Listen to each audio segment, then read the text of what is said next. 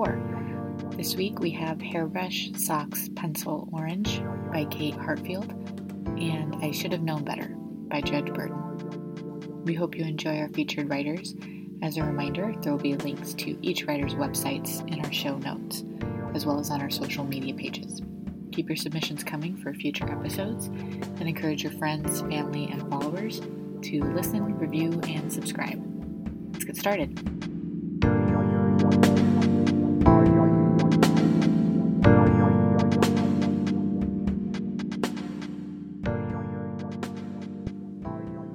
Hairbrush, Socks, Pencils, Orange by Kate Heartfield.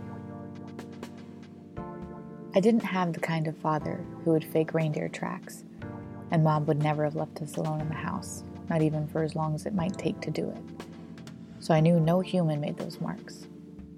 My sister Stacy wasn't convinced it had been reindeer. Any animal could have made them, she said. We stood on the couch in our nightgowns and pigtails to look out the window our bare feet scrabbling for purchase on the sagging cushion. We argued in whispers while Mom made coffee. We told Mom we wanted to make a snowman. I guess, she said, frowning, looking out the window. You don't want to open your stockings first? We shook our heads in unison. A snowman first, Stacy said. As we put our clothes and snowsuits on, I asked, just to be difficult, if Dad was home. We hadn't seen him around that morning, but that didn't mean much because he often slept the day away, especially after the nights he came home at dawn. No, no, Vera, he is not home. Why does he stay out all night sometimes? Stacy asked. Some men do. That was always the answer. We knelt down in our snowsuits while Mom stood listless, staring at the road, the trees. We didn't know what reindeer tracks looked like, but we knew these were not them these were spidery and splayed like the claws of a great bird. Blue dark deep here, there tracing on the crust of shining snow, as if the creature had scuttled, settled, and then scuttled again. Girls, Mom said behind us, her voice like a branch breaking. Inside. Stockings. Now. We sat on the living room carpet while my mother paced. We knew what would be in each stocking hairbrush, socks, pencils, orange. The same things every year, things we could use. Eat, she said. When we were younger, she used to pretend the stocking oranges were treats, that they tasted better because they were special. Our magic oranges, she called them. They would keep the monster away all year. Monster, singular. That didn't strike me as unusual when I was very young. I didn't know it was strange that our family had its own monster, or that my mother believed in it. This time, she said nothing about treats or magic. She just looked out the window and frowned. This time, one of us decided to argue. Mom, Stacy said. She was almost a teenager. There is a bowl of oranges in the kitchen. These are different. She snapped. These are gifts. Gifts have power. Stacy rolled her eyes. I snickered nervously. My mother turned her eyes on us. Then, at last, she dug her thumb into an orange and tore some of the peel off. They were the loose skinned little ones with the big seeds my mother called pips. Then she knelt and grabbed Stacy by the shoulder, then sat on her legs, holding her against the side of the ratty brown couch. Mom stuffed the wound side of the orange into Stacy's mouth, ripping more of the peel off with her long fingernails as she shoved. My sister's lips, contorted with weeping and wet with tears and juice and snot, opened enough to let the flesh in, to let the pips drop out of her mouth into my mother's hand. I ate my orange, piece by piece, in silence. It was so sweet. It was eye watering, so sweet, it was bitter. I spat the pips out neatly into my child's palm before my mother came to collect them. Stacy and I sat defeated beside the spindly pine tree. I remember how the needles on the carpet stuck to my sticky hands. Mom threw the pips one by one at the door and all the windows, as she did every Christmas. I wondered then whether this was the first time those marks had shown up. or whether it was only the first time we'd noticed them. The little pips struck hard and too loud, like larger things. When Mom had thrown them all, she went around again and picked them up. She saved our Christmas pips all year. Some mornings, in bed, we heard her throwing them. I tried to pretend it was birds hitting the windows. Okay, she said, red faced, standing in front of us. We might as well start the presents. Your father won't be coming in this morning. Her breath came short, but I saw the relief in her face. I wondered whether the pips would work to keep my father out. For that was the last Christmas I even half believed the lies my mother told me. The last Christmas I denied the truths she would not tell me. I never called my father Dad after that. His face looked sad when I called him Jimmy or when I refused to speak to him at all. But there was nothing I could do about that. I knew he was different. Somehow, when he stayed away from us at night, that was all I needed to know. I never wanted to meet the monster that we kept out with my mother's bitter magic of small gifts and defiance.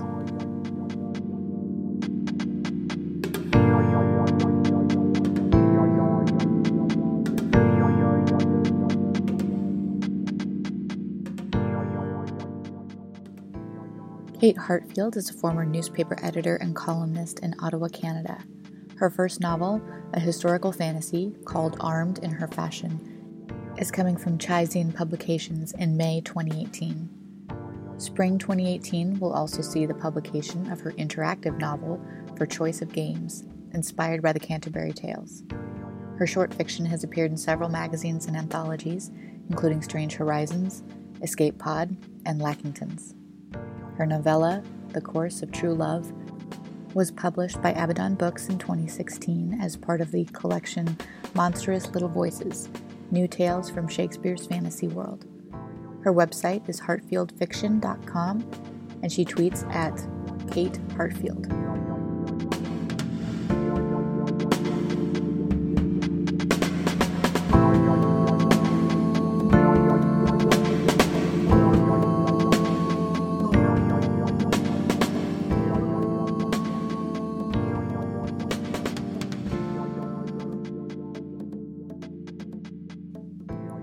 Should Have Known Better by Judge Burdon.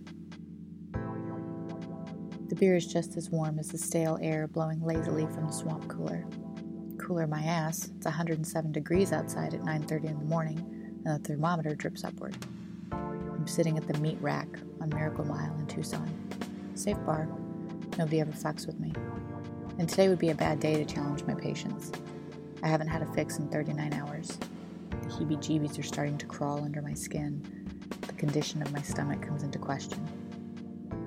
Here I am like John Paul Sartre's character, dealing with the curse of Roquentin, feeling nauseated, trying to hold back my wanting to vomit, and I occasionally gag loudly. Got kicked out of the Pussycat Lounge for puking on a table earlier this morning. It feels like cats scratching at me from the inside, and I have no idea when relief will arrive. It's dry, the whole city is dry. I can't even locate a fucking Mandrax or Quaalude to take the edge off. The Chicanos on the south side can't scare up a Xanax, and there hasn't been any decent heroin around in weeks. I swear I'd shoot cough syrup right now if it contained enough codeine. She said she'd meet at the library on North First at 9. I'm late, and now a no show. Just can't muster the energy or enthusiasm to walk that distance in this scorching merciless solar torment. Besides, I'm not hard to find. It's not like I have an active social agenda. I'm similar to a homing pigeon. It may appear that I'm wandering from my confines, but I always find my way back, especially when dope is involved. She enters the dive bar, gliding across the floor with the grace of a swan. Her tits are like ripened mangoes and easily visible through her sheer summer dress. I was sure she was created by the gods from sea foam, navigating her half shell through calm seas. Nope, she was born to Jewish parents in New Jersey. Hey baby, how you feeling? She gently whispers as her fingers slide through my hair. I said library, not libation, she lectures. How the fuck you think I feel? I'm sick from withdrawals and I need a bump badly, baby. Okay, let's get out of here. Did you pay for that beer you didn't drink? She asks concernedly. I'll pay Jimmy later. He'll be happy just to get rid of me. We head out to her MG convertible. The heat slaps me with intense sincerity, and I ask myself why I live in the desert. Almost every plant that grows and survives in this wasteland has some type of thorn, quill fashioned briar, or barb on it to protect itself from scavengers. There's a variety of venomous snakes, lizards, and insects sharing this ecosystem. These are my neighbors. I sit down in the black vinyl seat of her MG with the top down. I let out a scream that rivaled those that echoed throughout the dungeons during the Spanish Inquisition. My legs, exposed from sporting cutoffs, make contact with the seat, and they are instantly fried, burnt, charred. I forget about my other symptoms and concentrate solely on the pain ravaging my legs. I swear I heard the sound of sizzling. She throws a towel over the seat while giggling, attempting not to laugh. I think to myself, I should have known better. She pats my leg affectionately and says, You guessed it. Silly, you should have known better. Where are we headed? I bark. Her dress dancing in the breeze, occasionally providing me with a brief glimpse of her trimmed pussy. Elegance defined. Sex, the farthest thing from my half mind at this time. She smiles, her hand on my shoulder. Pascua Yaqui Reservation? Black tar, baby. Mexico's finest just arrived. On Grant Road, just east of I 10, is the Indian Reservation, best known for its fat women in black dresses, Indian fry bread, and incredibly potent heroin.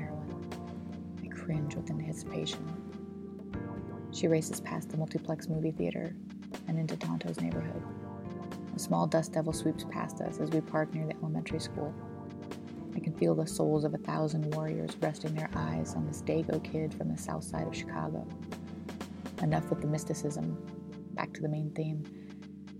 Okay, give me the money. How much you got?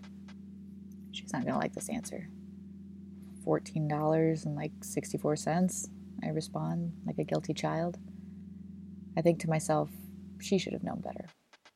And then, just like it was possibly rehearsed, she grabs the dollar bills and the change as well and says, What class? Should have known better. You know, it's $20. I'll cover you again. No smile now. Still love me, baby? Yeah, like a toothache. She screams over the sound of a ringing school bell. I hear the mumbling of obscenities as she walks towards the orange, green, blue, yellow painted house that appears as if it belonged on Sesame Street. She enters the yard where the young braves are gathered. And with the swiftness of Elvis leaving the building, she's back with the cachet. Just smell this shit, baby, she giggles. I open the cellophane and inhale the smell of redemption. She slams the gear shifter into first, and we're on our way back to her apartment on North Campbell. I light a candle, unwrap my syringe, spoon, and cigarette filter. Next, I draw water from a red Bugs Bunny cup. What's up, Doc? I chuckle sarcastically. The smoke from cooking the dope filters off into nowhere, and I fill the syringe with the coffee like liquid. I slide the syringe under my skin into a vein that I fondly refer to as the ditch. Eureka. Blood billows into my gun, and I push at the plunger.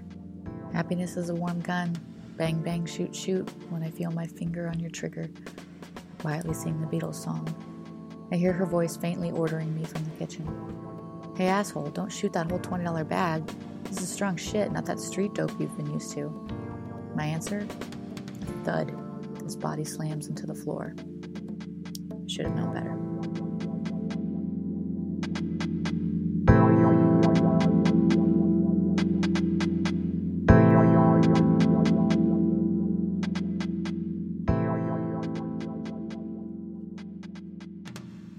On an unseasonably cool July morning in Chicago, equivalent to Dickens' David Copperfield, Judge Burdon was born on a Friday.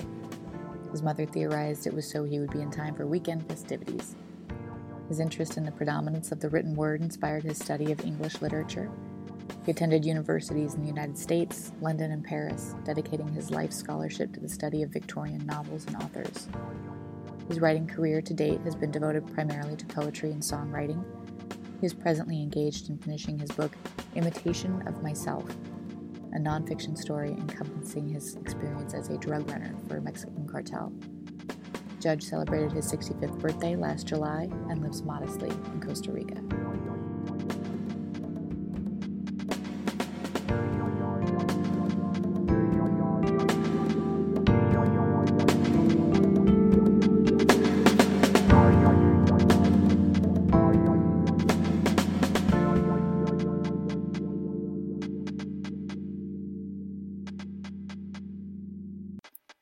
Remember to check the show notes and our blog for links to our writers' websites and follow us on Facebook, Instagram, and Twitter.